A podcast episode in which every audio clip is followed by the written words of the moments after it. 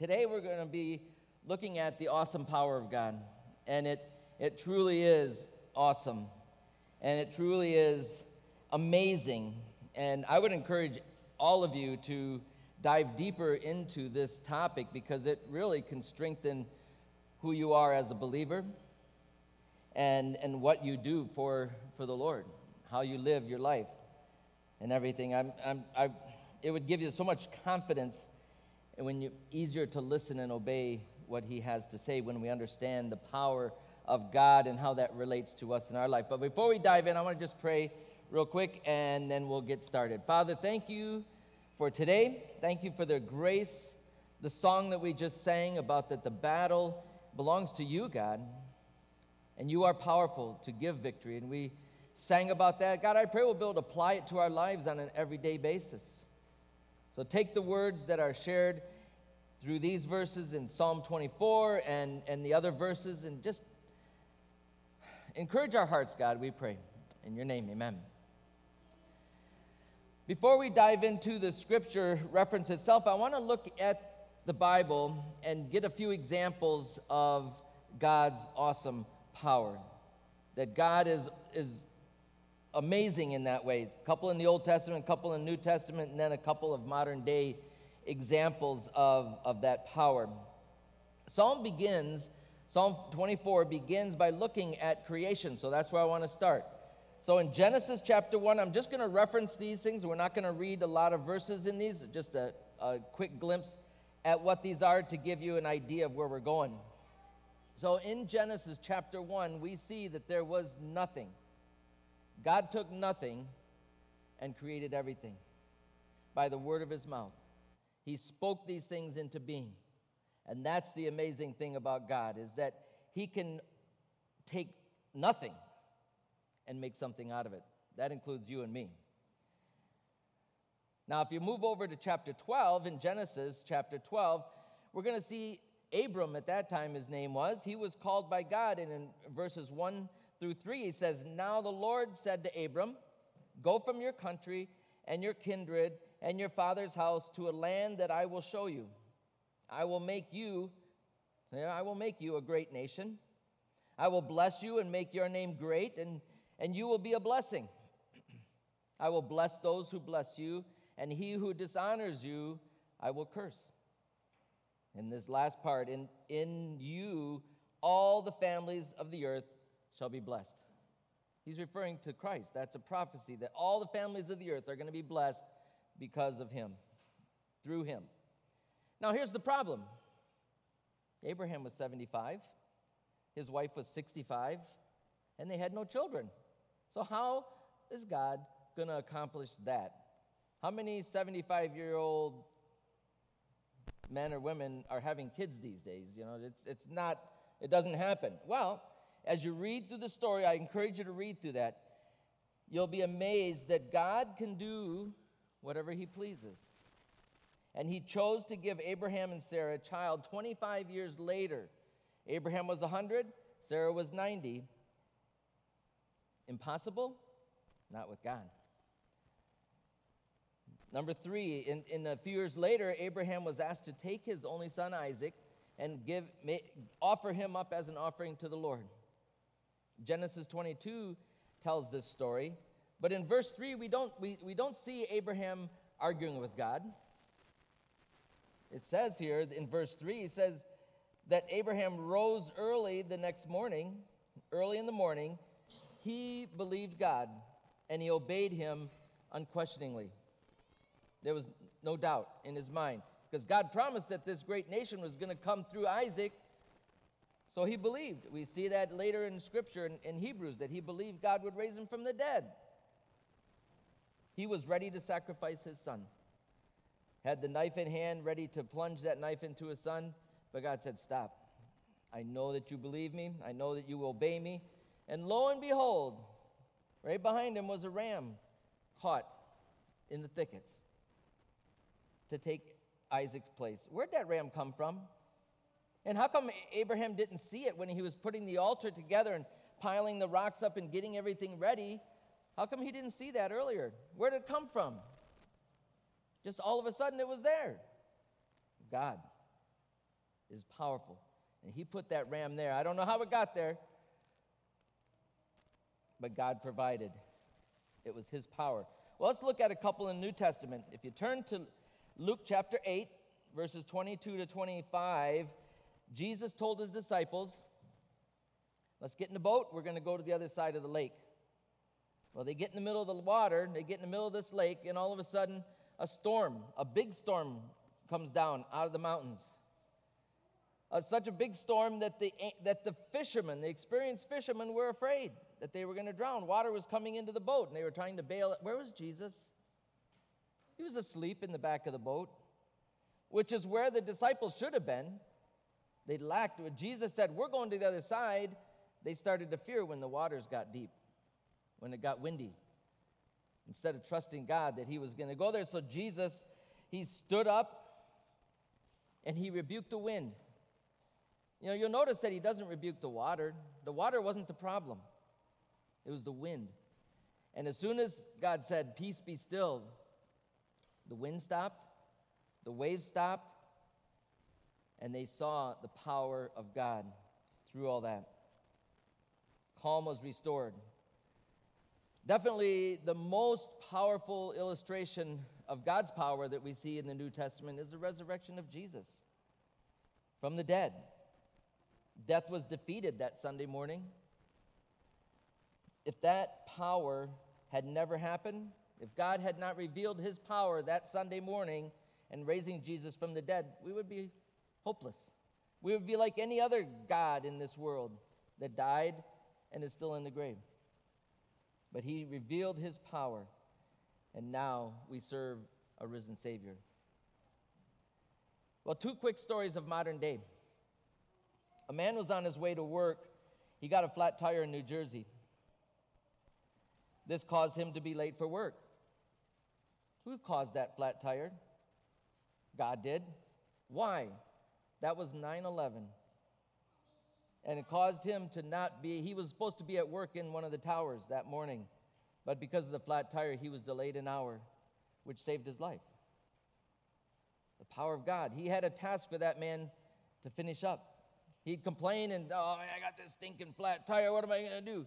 But yet, God was the one that was protecting him. His power saved that man's life.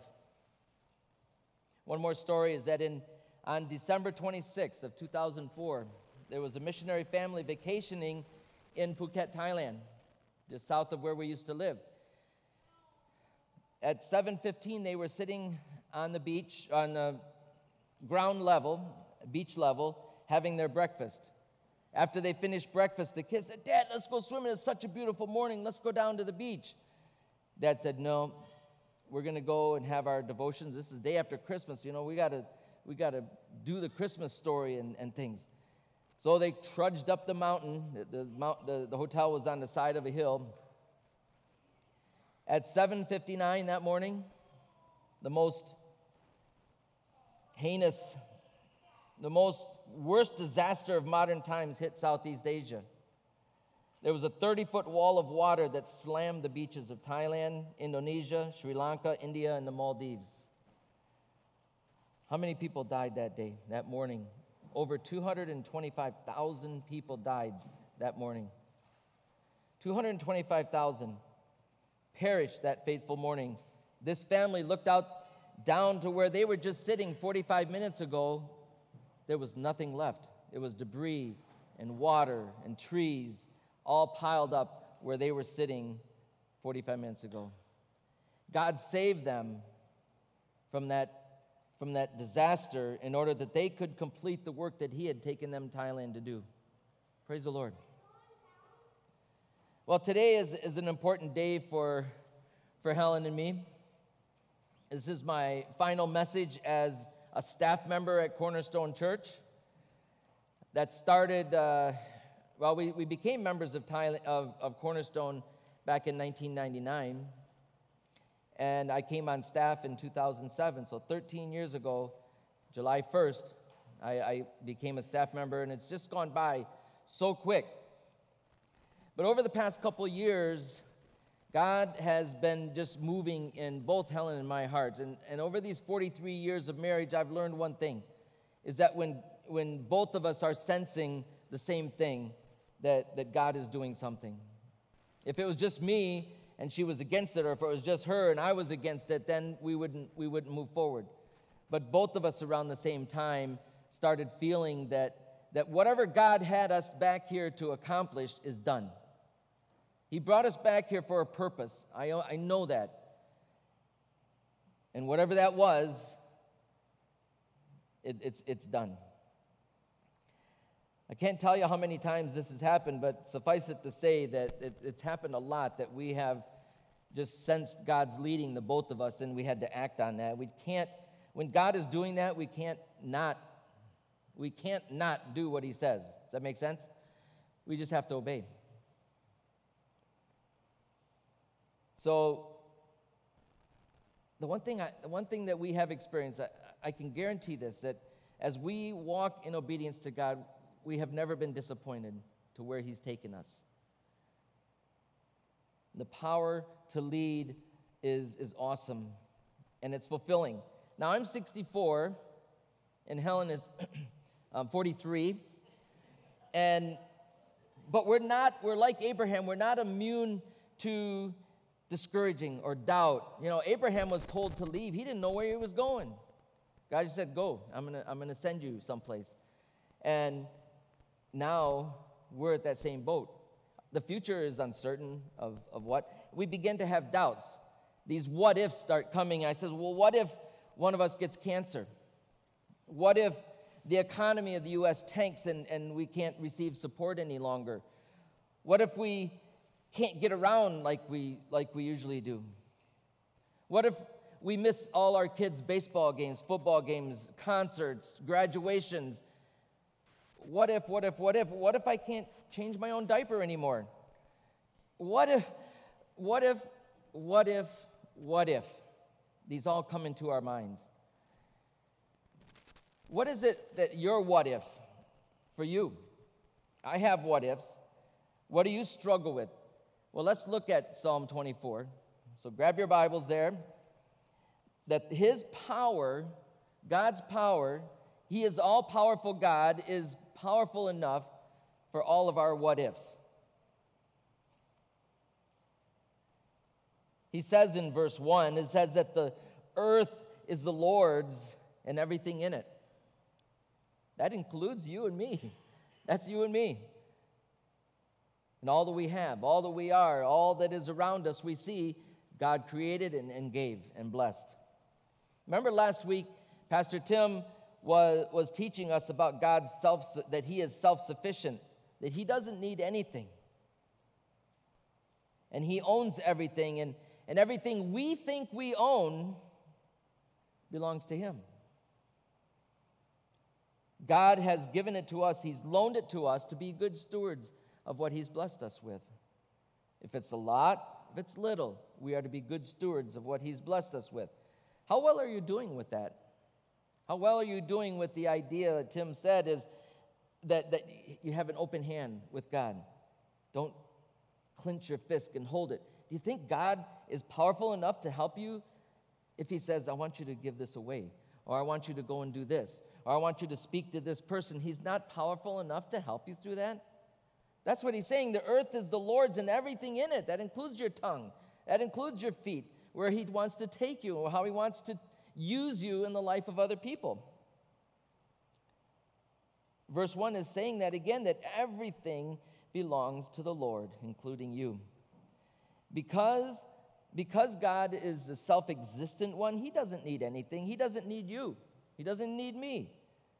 But He's chosen, chosen us to be His feet and His hands to take the gospel and preach it around the world. That includes your neighbors, your friends, your coworkers, your relatives that don't know him yet, the people that you rub shoulders with at the, at the stores and the restaurants and, and everything. And since he is all powerful and he owns everything, we can go with confidence. We can go with confidence knowing that he will provide everything we need to accomplish all that he's asked us to do. It's as simple as that. He has the power to protect, He has the power to provide. He has the power to lead us into the path that is best for us and brings glory to Him. He has the power to, to help mend those broken relationships. He has the power to comfort during times of loss. He gives us the power to say no to sin and yes to righteousness. He gives us the power to be bold in our testimony and witness. That's just scratching the surface. Those things, those seven things that I just mentioned, but it goes on and on. Because God is all powerful, we could trust that. We don't have to depend on my own strength. The minute I start not trusting God and beginning to trust my own strength, the doubts begin to come. And I'm not sensing His blessing because I think I can handle it on my own. But He says, No, let me do it. I'm the one who created you, I'm the one who made you the way you are so that I can use you to fulfill my purpose in life. What a joy that is. It sounds simple, doesn't it? It's not, because David goes on in verses 3 to 6 to describe those who are worthy to be in his presence. How does he describe that? In verses 3 to 6, he says, Those with clean hands, a pure heart, and who do not lie. How many have, can have fulfilled all those in their life? How many have ever lied? Yeah? See, you didn't raise your hand, you're lying right there. All right, see a hand back there. We've all lied. We've all done things that are, are not. We haven't displayed a pure heart. We've had evil thoughts. We've had lustful thoughts. We've had hateful thoughts toward other people. That's not out of a pure heart. And we, our, our hands are not clean. We've done things that we know. We think in our things are coming into your mind right now, as I mentioned that, that your hands are dirty, that you've done things and gone places that you know you shouldn't have. If we take that at face value of what he says right there, there's no hope for any of us. But he goes on and he says, We've all lied and all this stuff. But if you go into the New Testament, you got to compare scripture with scripture. If you look at 1 Peter chapter 2, verses 9 and 10, he says, But you, talking about believers, are a chosen race, a royal priesthood, a holy nation, a people for his own possession, that you may proclaim the excellencies of him who called you out of darkness into his marvelous light. Once you were not a people, but now you are God's people. Once you had received, not received mercy, but now you have received mercy. So we see the contrast there of those who lived an impure life, and now those of us who are in Christ, we have that. Who we were and who we are is the difference between light and darkness. You see that? He says that there. We once walked in darkness, but when we placed our hope and trust in the finished work of Christ, we were changed, given a new life, and we were new creations. We be, you know, He put a new nature within us. And change happens as a result of God's power through Christ toward us. You get that? It, it, that's when change takes place, is when we receive Jesus into our heart, the Holy Spirit comes in and gives us that new nature, and we become the children of God. We're adopted into His family. If you are here today and you have yet to make that decision to follow Christ and receive the forgiveness of your sins, why not today? Why not now? Nothing would make me happier than on my last sermon that yours, your first time to receive Christ and you can walk in that newness of life. I ask if you, if you have any questions, please um, talk, to, talk to me afterwards. Talk to someone else too, anyone else. We are new creations in Christ, and we can rejoice like David did in verses 7 through 10. Look at those verses. He, where, he says to lift up your heads, see the King of glory. Well, who is he? He is the Lord who is strong and mighty, the Lord of hosts. He is the God who's all powerful, the God who is able to help you in your infirmities, the God who is able to support you and, and take care of you in these times when you're feeling stressed and that. Where do you need to experience um, God's mighty power today? Where do you need to experience that? Is it power for direction? Do you need that power? How about the power for protection from the evil one's attacks? How about the power to say no to sin? The power for provision, the power over doubt, the power to face the future. That's a big one because we are all wondering what's going to happen in our, in our near future. The power to conquer evil, the power to live a spirit filled, holy life. God is all around us. And we can tap into that power as we walk daily with Him. As we walk with Him. Remember who you are and whose you are. As a human being, I am created in the image of God, but as a believer, I belong in His family, and so I have that power. So, in each area you are struggling in, God is powerful enough to help you through them. Amen? That's what he says.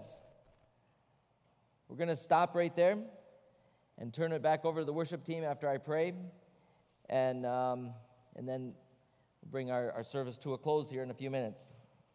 Let's pray. Father, we thank you for your awesome power. Thank you that there is nothing that can come about in our lives that you cannot give us victory through. That we can say no to sin and yes to righteousness. We can say, God, I need your boldness right now to share this truth with somebody. I need you in my life to, to provide these needs that I have. We have folks in our church who are, are going um, with the COVID right now. So, Lord, we pray for their healing. We pray that you will protect others uh, from that. So we thank you, God, for that awesome power that you have given to us through your Son, through his death, burial, and resurrection, that we can have fellowship with each other, we can have fellowship with you, and we can live the life that you've asked us to live. So we worship and thank you in Jesus' name. Amen.